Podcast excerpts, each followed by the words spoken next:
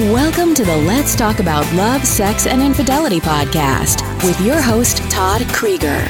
Todd has over 35 years of experience working with thousands of couples as a licensed therapist in his private practice. Todd shares his insights on this show. It's never too early to divorce proof your marriage or too late to heal yourselves and have the relationship you truly want. Hi, everybody. This is Todd Creager and uh, I am here to talk to you about a couple of women, actually, that I work with. I did see them as a couple, but I'm focusing on the women in this pair who uh, overcame, I would say, hers and her husband's dysfunctional family. Now, it's always important to honor culture, and this woman came from uh, the Indian culture, as her husband did. She, uh, he was born here. She was born in India, and uh, he, she came here and they had an arranged marriage.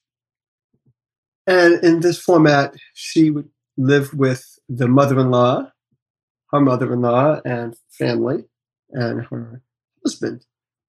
And so what happened is it, it was dysfunctional in the sense. Remember, I, I defined dysfunction, family dysfunction, when a person isn't allowed to be who they are. They're not free they have to live out a role and they feel less and less like they feel cut off from who they really are.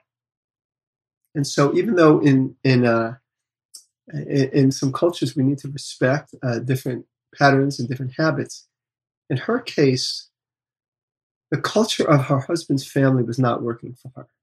She was being the dutiful daughter-in-law. She was um, helping making meals for different holidays. She was trying to do all the right things, and she was very depressed. She was really depressed. She was not happy. She wasn't happy in her marriage. She felt like she had just adapted and slipped into uh, her husband's world and her husband's family world, family's world. And uh, she liked certain things about America, but she couldn't really appreciate it that much because she wasn't free to be who she is. So I'm bringing this up because there's family parts of this that were definitely dysfunctional, but there are also cultural aspects of it that we need to honor. But we also need to realize everyone has a right to their own self determination to uh, be able to do what they want to do. And, and in, in her case, she was so miserable that it wasn't helping her twin kids. It wasn't helping her mother in law and father in law. It wasn't definitely helping her husband. And of course, it wasn't helping her.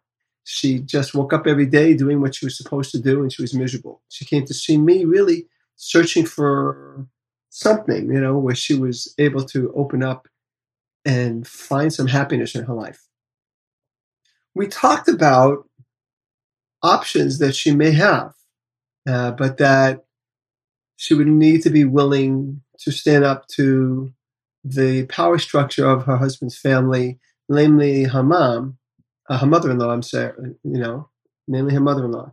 Now, in her family, she also she came from a family where she um, she was asked by her parents, or not asked, she was actually shipped to her uncle uh, in in Bangkok because they lived out in the in, in the country or in the suburbs, and the parents thought that she had the best educational opportunities to live with the uncle and uh, and his wife, and uh, and that they would have she'd have the best schooling but what happened was he got ill, the uncle, pretty quickly, and the aunt by marriage wasn't a very attuned in aunt. She favored her own biological children, and she felt like an outcast. So even in her early life, there was a dysfunction there. Maybe if she had an opportunity to be with her biological parents, it would have been a very different story. But even the biological parents were doing what they thought were right by her, uh, that she did end up um, being in a family that she felt unwanted. So she felt unwanted and, and felt like she didn't have a voice in, in this family growing up. And then eventually, when she came here to the United States and she was in this arranged marriage, she once again didn't feel like she had a voice. So in the in the therapy, we started to help her explore what she wanted. What might she want? Just exploring the possibility of that. And she enjoyed the sessions just contemplating what she might want. It was something very different than what she grew up with. Now, this happens a lot in families where there's dysfunction, where somebody that has never really learned to ask questions like, What do I want? And how do I fit in? How do my needs fit into this world uh, without me automatically having to fit in? You know, one way to make sure that you don't belong is to try to fit in. Think about that. Fitting in means we never really belong because we're constantly trying to just do what others want from us. We feel a sense of belonging when we are free to explore ourselves and to express ourselves. And there's people that embrace us for that. So I remember one of the times we I encouraged her um, to ask herself what she might want to do, and she said that she had gone to a chiropractor friend for nutrition that I told her to see, and he was talking about art, and he asked her the question, "What kind of art would you want to do if you could do art other than cooking for your mother-in-law, which feels so obligatory?" And she says, "Well, actually, I would love to play the guitar." He says, "Well, maybe you should." So anyway, she came in with this uh, with this dialogue that she had with my chiropractor friend, and I jumped on it, and we started to explore the possibilities, and we looked on the internet for possible uh, people who could teach piano lessons in her area. She came in the next week. She had already set up her first lesson. She had already bought a guitar, a reasonably priced guitar, but it was a start. And then the next week she came and she goes, Well, I went for my first guitar lesson today. And I said, Oh, how was it? She goes, Well, I was leaving the house and my mother in law said, Where are you going? And I said, Oh, I'm going for my guitar lesson. And she said to me, You can't go for a guitar lesson. You need to help me cook because tonight is another holiday for our culture and for our family. And she said, I will definitely help you, but I have this guitar lesson to go to, and then I have another appointment, which actually was me and then I'll be home by around 12 o'clock noon, and I'll be happy to help you the rest of the afternoon. And the mother in law says, No way, that's not going to work. She goes, I'm really sorry. And she walked out the door. And when she came back after her first uh, guitar lesson right into my office, she said she had never experienced such a freedom. Not only to be able to say no to her mother in law, which I think was a part of it, but to do something that was her own idea, that was different, it was her own unique thing. And it began this process for her of discovering what it was like. It's like once she was able to experience a little taste of what it was like for her own exploration and self expression through music, it just continued to expand. I watched this woman blossom. I watched her get much more assertive with her husband. I watched him grow in respect for her.